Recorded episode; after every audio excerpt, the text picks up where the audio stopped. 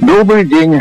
Добрый день, Сергей. Мы очень и очень рады, Сергей, очень рады слышать Напомню, что у нас в прямом эфире известный православный публицист Сергей Львович Худеев, который отвечает на вопросы по христианской апологетике, и вы можете их задавать по адресу электронной почты asksergey.sobachkalist.ru asksergey.sobachkalist.ru Сергей, сразу хочу сказать, что Mail.ru в некоторых странах заблокирован, в том числе, например, в Латвии он заблокирован, поэтому нам нужно этот вопрос как-то тоже решить, потому что слушатели наши написали, что не могут зайти, он официально заблокирован, правда. И поэтому нужно, возможно, стоит поменять адрес, может быть, на Gmail перейти или куда-нибудь еще. Вот какие-то будут, может быть, соображения так на вскидку, Сергей. На вскидку, не знаю, может, Gmail, я не знаю. Я поищу, какие есть еще международные эти почтовые домены. Ну, э, как-нибудь попробую. Но пока э, пока что я повторю свой адрес. А вот в следующий раз уже что-нибудь придумаю к тому времени. Я просто первый раз слышу, что есть такая проблема. Ask Сергей собачка лист.ру. Ask Сергей собачка лист.ру. Так, и э, э, всегда буду рад вашим письмам. А в следующий раз, возможно, я попробую что-нибудь придумать с, с почтовым ящиком. Э, так. Спасибо, Сергей, спасибо, потому что наши слушатели жалуются, в Латвии точно заблокировали Mail.ru и Яндекс. И также есть подтверждение, что и не только в Латвии, там Литва, Эстония, там тоже не могут зайти, то есть Яндекс и Mail.ru они заблокировали. Ну, э, соответственно, в России заблокировали Facebook, но все равно все сидят в Фейсбуке, потому что завели себе эти там, VPN.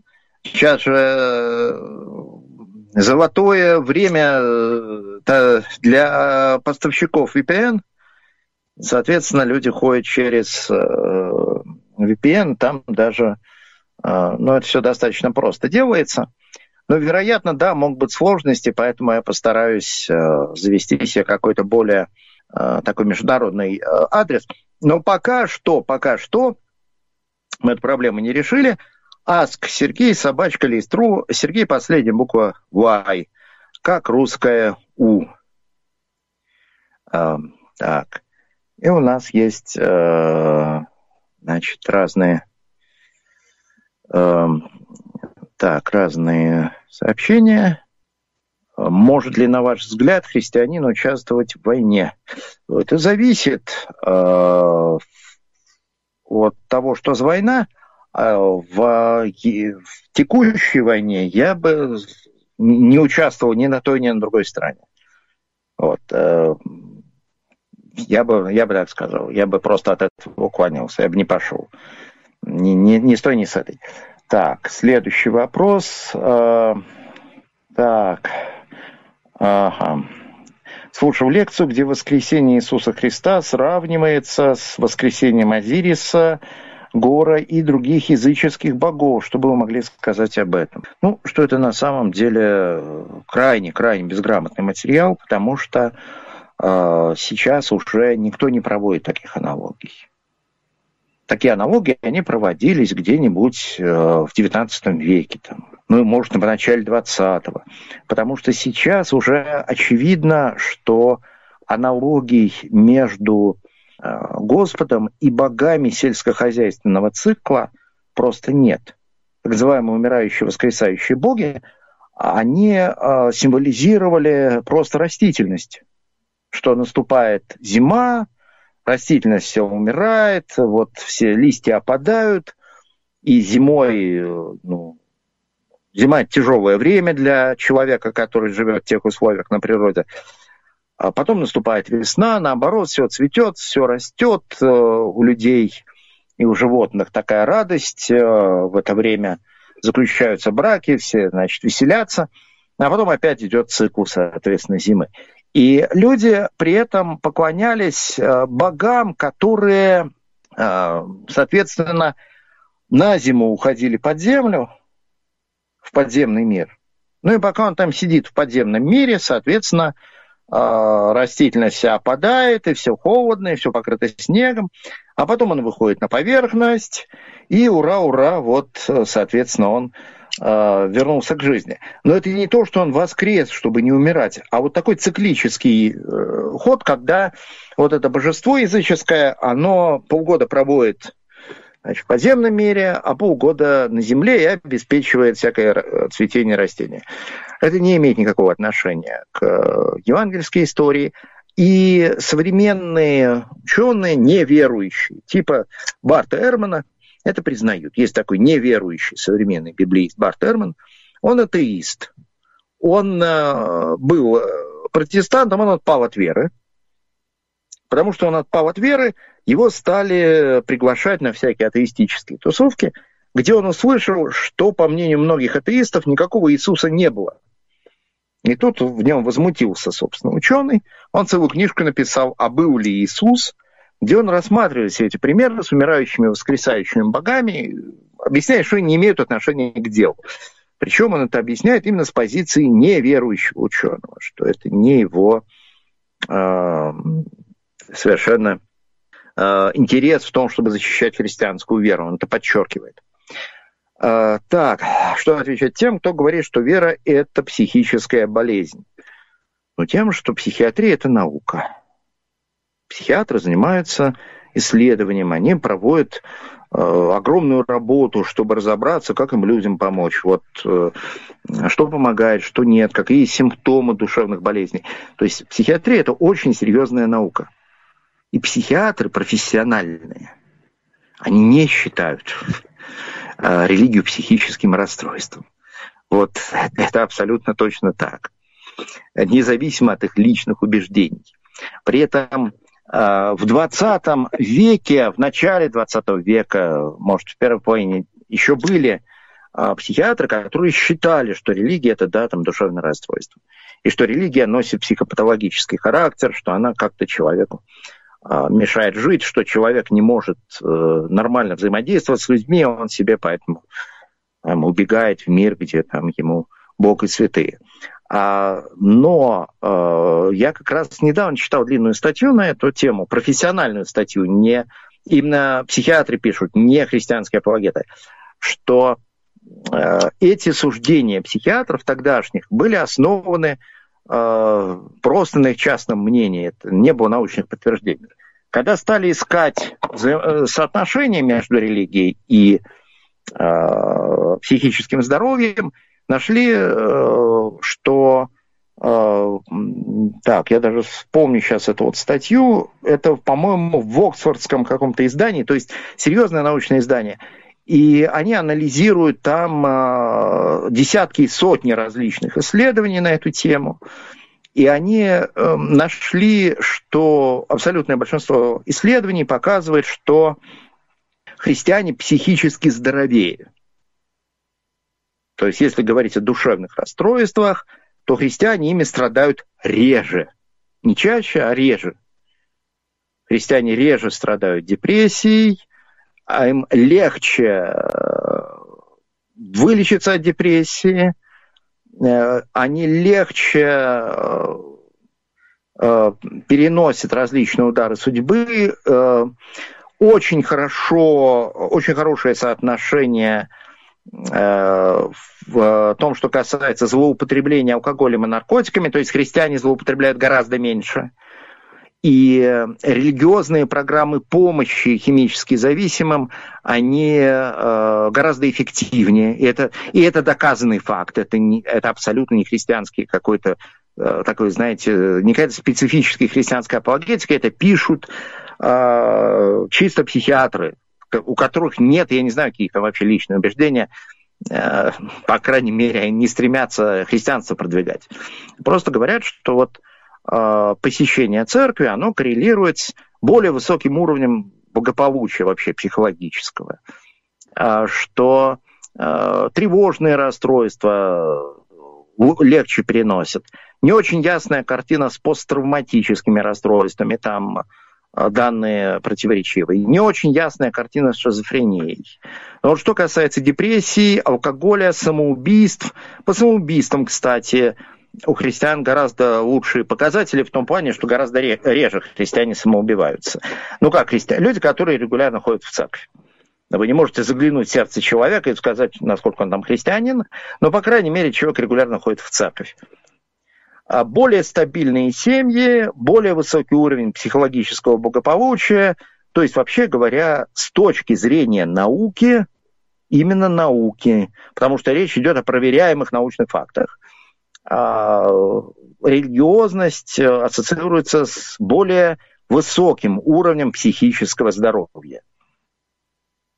То есть э, э, вы найдете в интернете достаточно легко найти там Religion, Mental Health. Наберите в любом поисковике, вам сразу, сразу все повалится куча ссылок, э, что в целом преобладающие данные указывают на то, что религиозные люди, они более психически здоровы. При этом, при этом, христианин может быть душевно больным, в принципе. Но это реже с христианами бывает, но бывает. И это ни в коем случае не препятствует его вечному спасению, его общению с Богом. А, это не препятствует ни в коем случае его общению с церковью. Он а, точно так же может быть а, верующим, может быть наследником вечного спасения. В церкви его должны, конечно, принимать и принимают. И люди, которые страдают душевными расстройствами, находят поддержку, утешение именно в церкви. Я помню, читал книжку одной норвежской писательницы, она называлась «Завтра я всегда была львом». У нее какая-то сложная норвежская фамилия, я ее не вспомню. Но она описывает свой опыт шизофрении. У нее тяжелая была очень шизофрения, и э, ей мерещились э, какие-то голоса, которые преследовали, какие-то волки за ней гонялись. А, какой-то а, страшный голос требовал, чтобы она совершила самоубийство. Ее постоянно в э, лечебнице приходилось связывать, потому что если она видела чашку, она ее разбивала, начинала резать себя осколками. В абсолютно ужасном состоянии находилась. А, и она э, описывает как свою жизнь, как она из этого вылезла потихоньку. И она говорит о том, что она верующая, и что ее вера помогает в этом, что выйти вот из, из этого состояния, она остается э, в э, порядке. Э, то есть э, с точки зрения психического здоровья христиане в целом здоровее, наоборот, чем атеисты. Вот такая ирония ситуации. Э, атеисты э, любят сравнивать религиозный духовный опыт с психопатологическим. Но э, сами психиатры указывают на то, что это абсолютно не одно и то же, и там очень трудно сравнивать э, разные вещи. Ну, прежде всего, потому что опыт, он для человека травматичен, он человека мучает, он ему жить не дает не может нормально функционировать. Ну, собственно, критерий э, болезни, чем, собственно, болезнь характеризуется тем, что человек утрачивает, страдает он, утрачивает возможность нормально функционировать в обществе. Религиозный опыт, он приводит к обратной совершенно ситуации.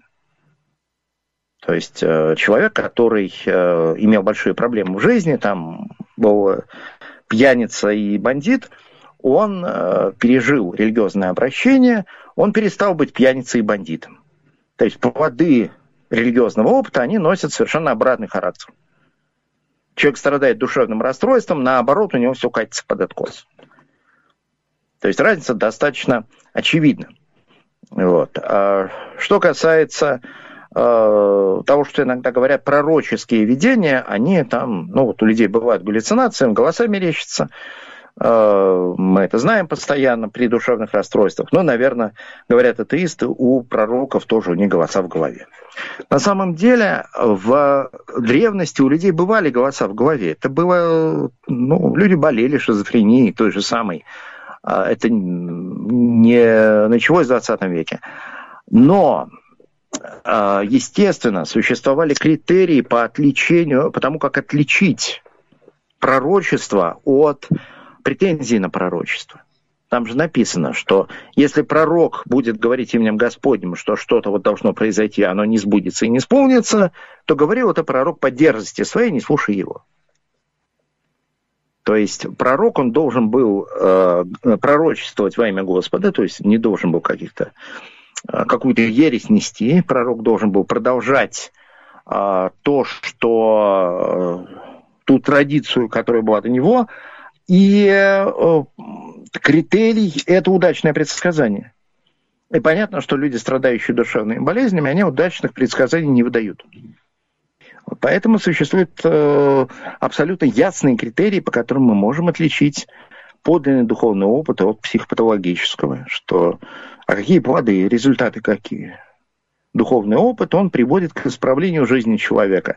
Святой апостол Павел говорит, что плод же духа – любовь, радость, мир, долготерпение, благость, милосердие, вера, кротость, воздержание. То есть э, жизнь человека улучшается, его отношения с ближними улучшаются. Если он вел какой-то антисоциальный образ жизни, он его перестает вести. И это не симптомы душевной болезни. Понимаете, если не знаю, человек был преступник, сидел в тюрьме, покаялся, а, пришел к Господу Иисусу и с тех пор проводит а, честную, добродетельную жизнь, ну, кто же скажет, что это душевная болезнь, кроме воинствующих атеистов. Поэтому тут разница, на мой взгляд, достаточно, достаточно очевидная. Так. Угу вопрос, который мне задали, я не знаю, что они ответить. Почему Иисус не явился, например, Пилату, а явился только тем, кто и так уже веровали в Него? А, потому что э, Царство Господа, оно носит принципиально а, ненасильственный характер. Бог никогда не принуждает э, свободную волю человека, и э, Бог никогда не запугивает. И поэтому Бог именно пришел к тем, кто...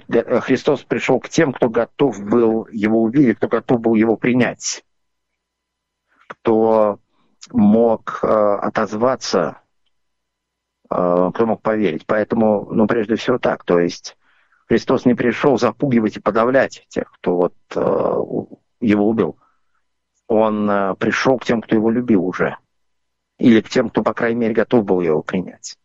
Ну, тут про апостола Павла могут, конечно, спросить, что апостол как раз был врагом, но э, до своего обращения.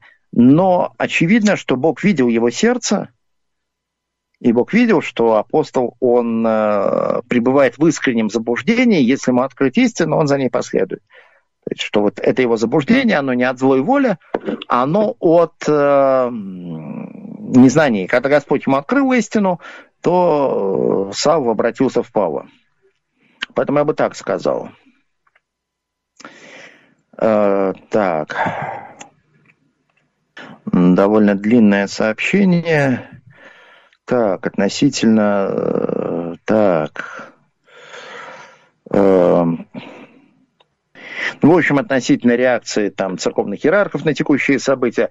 Знаете, я бы тут сказал, что э, разные люди, они находятся в разных обстоятельствах и э, под разными формами давления вынуждены принимать свои решения вот в тех условиях, в которых они находятся. Поэтому э, я не стану ни над кем произносить укоризненного суда, что как вот люди поступают не так, как мне нравится. Э, Бог со всеми разберется, я должен думать о том, как мне Богу послужить, как мне исполнить Его волю. А там, ну, Бог будет судить каждого человека отдельно. Так. Э, э, история с Лазарем кажется мне не очень правдоподобной, потому что происходит, во-первых, явное чудо, а во-вторых, э, часть зрителей в него не верит, кто останется неверующим, увидев воскрешение четверодневного мертвеца. Почему власти э, захотели, особенно захотели распять Иисуса после этого, вместо того, чтобы покаяться – а, ну, я как раз тут ничего психологически недостоверного не вижу. Потому что э, вот человек, который не хочет верить, его с этого его неверия чудеса-то не собьют. Людей вообще факты не сбивают. Вот как можно заметить, э, когда наблюдаешь там различные э, так сказать, беседы в интернетах, а, людей э, есть такое, знаете, понятие confirmation bias, то есть склонность к подтверждению своей точки зрения, если по-русски, когда у человека есть какая-то твердое сложившееся убеждение, то он будет принимать те факты, которым этому убеждению соответствуют. Ну или даже не факты, там какие-то фейки он будет нахватывать из интернета. Факты так вообще с большой радостью. А то, что не будет соответствовать, он будет, соответственно, это будет фильтроваться. Причем даже не на сознательном уровне. Человек не будет каждый раз принимать решение, что, а, это вот э, не вписывается в мою картину мира, это я не буду в это верить. Это просто отскакивает от его сознания, как от стенки горох. И человек очень часто игнорирует факты, которые ему не нравятся, и преувеличивает те факты, которые ему подходят. Это абсолютно обычное явление человеческой психологии. И люди могут игнорировать очевидность с большим успехом. И игнорируют постоянно это, постоянно происходит. Э, человеку абсолютно не важно, что произошло на самом деле, важно, что вписывается в мои убеждения или нет. И поэтому то, что люди отказались уверовать после воскрешения Лазаря, в, в этом ничего, в принципе, невероятного-то и нету. Я не знаю, как они это себе э, могли объяснять, но не знаю, может там это был такой хитрый-хитрый трюк, э, Лазарь сидел там живой, то есть он сначала притворился больным, потом э, имитировали его кончину, и э, сидели все плакали, Э, луком намазались, э, в могилу положили крыс для запаха, потом все это срежиссировали, Иисус скомандовал, и, соответственно, вышел э, умерший, обвитый погребальными пеленами, все очень эффектно, но на самом деле мы знаем, что тут какая-то какое-то коварство. И, наверное, что-то такое себе придумывали. Люди всегда сделают так, как будет вписываться в их картину мира. Я как-то видел в Ютубе свидетельство одной женщины, которая пережила клиническую смерть. А, у нее, э, ну, все было как описывают обычно люди. Вот это околосмертный опыт. Она вышла из тела, видела его со стороны, Потом ей э, встретился ее покойный дядя, с которым у нее э, были в свое время очень теплые, хорошие отношения и сказал ей, что рано тебе еще, да давай, значит, назад в тело, ее как-то врачи откачали. И она осталась атеисткой после этого, потому что сказала, ну и такие галлюцинации были у мозга. Ну, человек лично пережил опыт, и лично его отрицает. И такое возможно. Потому что если у человека есть какие-то сложившиеся, важные для него убеждения, представления о мире, какие-то решения, которые он принял то он будет их отстаивать любой ценой. Вот если люди уже решили в своем сердце, что Иисус это ни в коем случае не Мессия, что он какой-то обманщик, что его нужно уничтожить, а они будут этого держаться, потому что им очень-очень-очень страшно признать, что они неправы. Людям вообще невыносимо признавать, что они неправы. А в таком важном вопросе, так тем более.